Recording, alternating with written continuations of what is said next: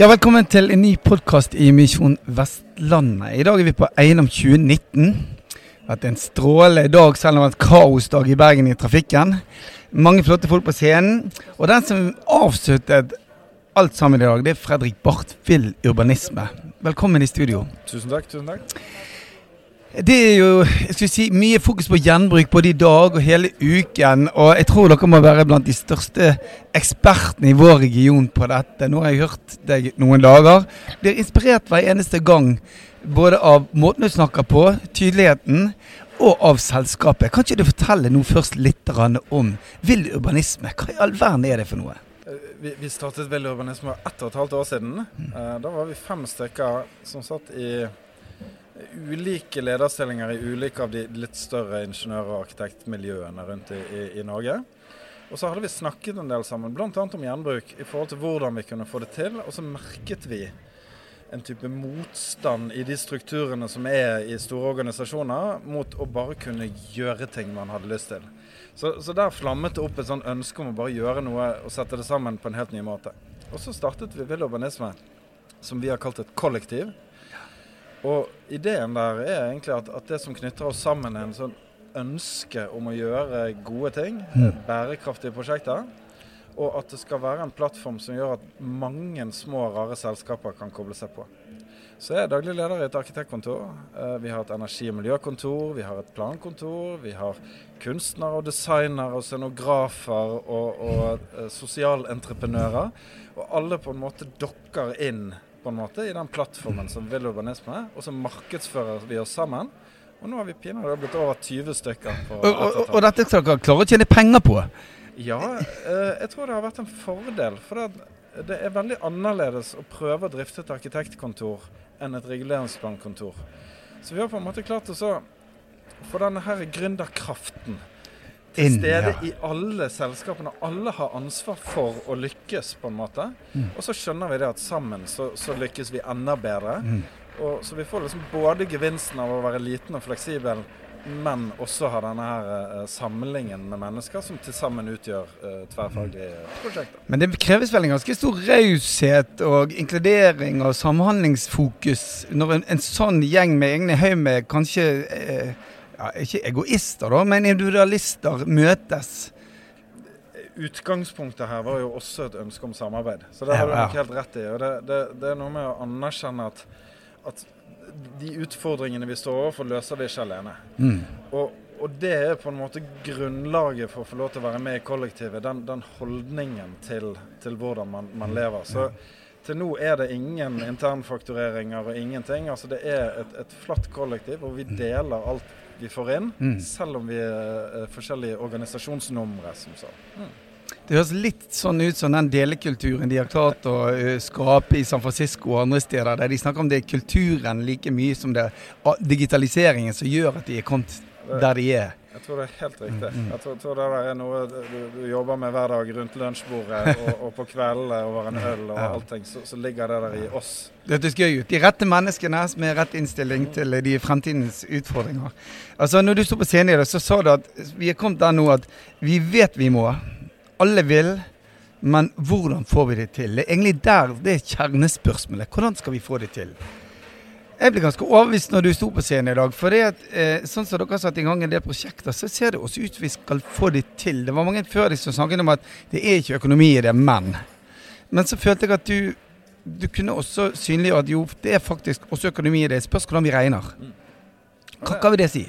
Nei, altså Jeg sa det en gang eh, i diskusjonen i dag også, at, at det som er utfordringen for mange, er at de prøver å tenke et sirkulært produkt inn i en veldig lineær forståelse av økonomi. Og, og Det betyr at det er noen som skal rive, og så er det noen som skal ta det produktet, og så skal de lage noe av det, og så skal de oppbevare det, og så skal de prøve å selge det. Og så er det noen som kjøper det, som skal drifte det en stund, og så skal de leie det videre til en eller annen person. Og, og bare i den kjeden så har du syv eller åtte aktører som skal prøve å tjene penger på det. Du har en lager og du har alt dette her, og da blir det for dyrt. Helt åpenbart, da er det for dyrt. Men det er en lineær businessmodell som bare ikke fungerer. Så det vi har gjort med våre produkter her inne, og som jeg viste nå i siste foredrag, det er jo rett og slett at, at strengt tatt gårdeiere arkitekter og, og et, uh, et, snekkeri har gått sammen og laget et felles produkt. Og så er det vi i sammen, samarbeid, på en måte, en helt ny organisasjonsform på et eller annet vis, som har fått et produkt. Og det er økonomisk bærekraftig som bare juling. Ja, for det, du, du, kom inn på et begrep som, eh, som, jeg har hørt deg bruke før, men det er ikke så mange som kjenner det kanskje. Oppsir oppsirkulering. Så vi snakker om gjenbruk. Men oppsirkulering handler mye om det. Vi må, vi må oppsirkulere. Vi må, vi må tenke på en ny måte. Norge er veldig flink på, på, på resirkulering. Sant? Vi er verdens beste på å resirkulere ølflasker. Ja, ja. Men det er jo på en måte den laveste formen for gjenbruk som er. Mm. Eh, det er jo rett og slett at, at, det du har brukt, bare går tilbake igjen og blir kverna ned, og så blir brukt på nytt igjen. Mm. Til en ny flaske. Ja. Og så er det sånn gjenbruk én til én. At, at en flaske kan bli en ny flaske. Eh, du bare vasker den. Mm -hmm. Og det går en del ganger, og så hiver du den. Men så er det på en måte the holy grail. Sant? Og det, det at du tar et, et, produkt som det er brukt tid og penger på å lage til en viss verdi, men istedenfor å ødelegge det for å lage et eller annet, så investerer du mer innovasjon og verdi i det for å løfte det oppover i skalaen istedenfor. Ja, du øker verdien til produktet? Du øker verdien i produktet istedenfor å fjerne verdi uh, som er skapt i produktet.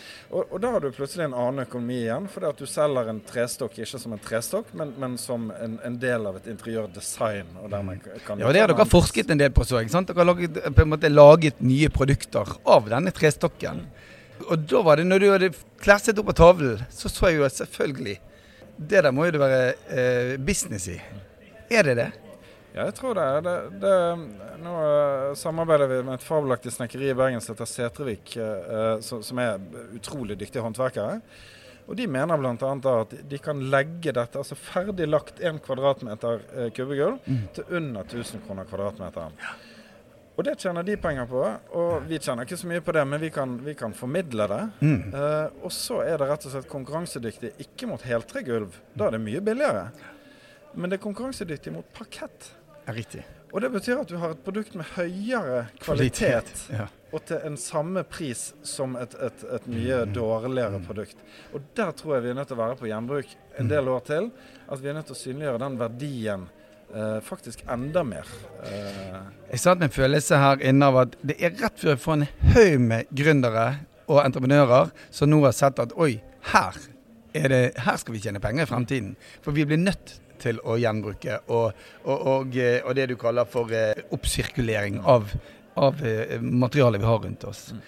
Men du snakket om noe annet som kanskje er like viktig, for vi snakker egentlig om data snakkes om så mye. Men du snakket egentlig om at datamangel er kanskje en av de største utfordringene våre. Fordi at alle de materialene som vi ser rundt oss i hverdagen, i bygg og andre steder, de, vi vet ikke hva det er. Det er ikke data på de.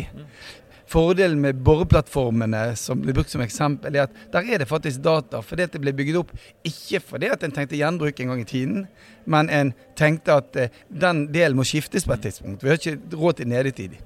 Nå blir det plutselig en verdi. Hva vil det si? Altså Skal vi putte inn bitte små duppeditter i enhver eh, trestokk fordi at vi skal følge livssyklusen, eller hva, hva går det i? Ja, altså, der tenker jeg altså, Jeg har ikke vært en av de som har bejublet smartbyggteknologien aller mest. Mm. Jeg ser massevis av utfordringer med den. Men akkurat når det kommer til den delen av bærekraften, så er den helt avgjørende. Og jeg tenker det er mer interessant å snakke om materialer som vi kan overvåke, enn om kaffetrakteren har melk eller ikke. Mm. Som, som en litt sånn luksusdel som, som jeg tenker at vi kanskje egentlig ikke trenger. Men rett og slett en type maskinlæring på alle materialene våre, sånn at, at det loggføres hva vi gjør med de, hva som skjer med de. Har det vært brann på det? Har det vært malt med dårlig maling og sånt noe? Sånn at når vi skal demontere det, så vet vi den informasjonen. Og så er det lett å tenke at dette her er jo sånn Åh, skal vi drive og ta vare på dette i 100 år? Men ser vi nå liksom på Kokstad, så er det bare det er ni år gamle bygg som blir revet mm. for å bygge noe annet. Og da gir det i hvert fall mening å kunne ha hånd om de materialene som vi setter opp, for mm. ni år etterpå kan du ta det ned igjen. Ja, det var en som brukte også eksempelet PwC-bygget i Bjørvika, sant, som eh, vi nå har flyttet fra, og som nå må gjøres mye med fordi at vi ikke hadde, ikke hadde vi databehandlingen, og ikke ble det gjerne bygget på rett måte i sin tid. Så det betyr egentlig at data er ganske viktig. men det er viktig fordi at eh, verden har endret seg fra at vi før bygget et hus, et bygg, og så avskrev det vi år for år fordi vi mente det tapte verdi. Mens nå er det nesten som en slags verdibank. Og det, det, den verdien er koblet til at du er nødt til å begynne å måle på miljø og klima. Og da har bundet CO2, altså det, den CO2-en du binder i de materialene som bygget ditt har, den har en kjempeverdi for kloden. Og den kan konverteres til en økonomisk verdi, ja. og det må vi begynne å gjøre i byggebransjen. Det minner meg litt om sånn som min bestefar min onkel egentlig holdt på i gamle dager, der de brukte alt, og brukte igjen alt. Så det er jo, vi er liksom tilbake en 100 år i tid og egentlig begynner Vi, bare, vi må lære av oss sjøl, det er det vi må. Ja, det, jeg syns jo det der er noe av det morsomste av alt. For det at folk snakker om dette som en ny ting. Men det er jo egentlig bare jappetiden som ødela noe vi har holdt på med i tusenvis av år. Å flytte løer og flytte grindbygg og flytte det ene og flytte det andre. Fordi at materialet har kvaliteter langt utover levetiden mm. på de byggene de representerer. Mm. Faribart, det var utrolig kjekt å få deg i studio. Det, vi gleder oss til å følge vill urbanisme. Vi gleder oss til å følge med hvordan eh, vi skal få til alt det dere har snakket om i dag.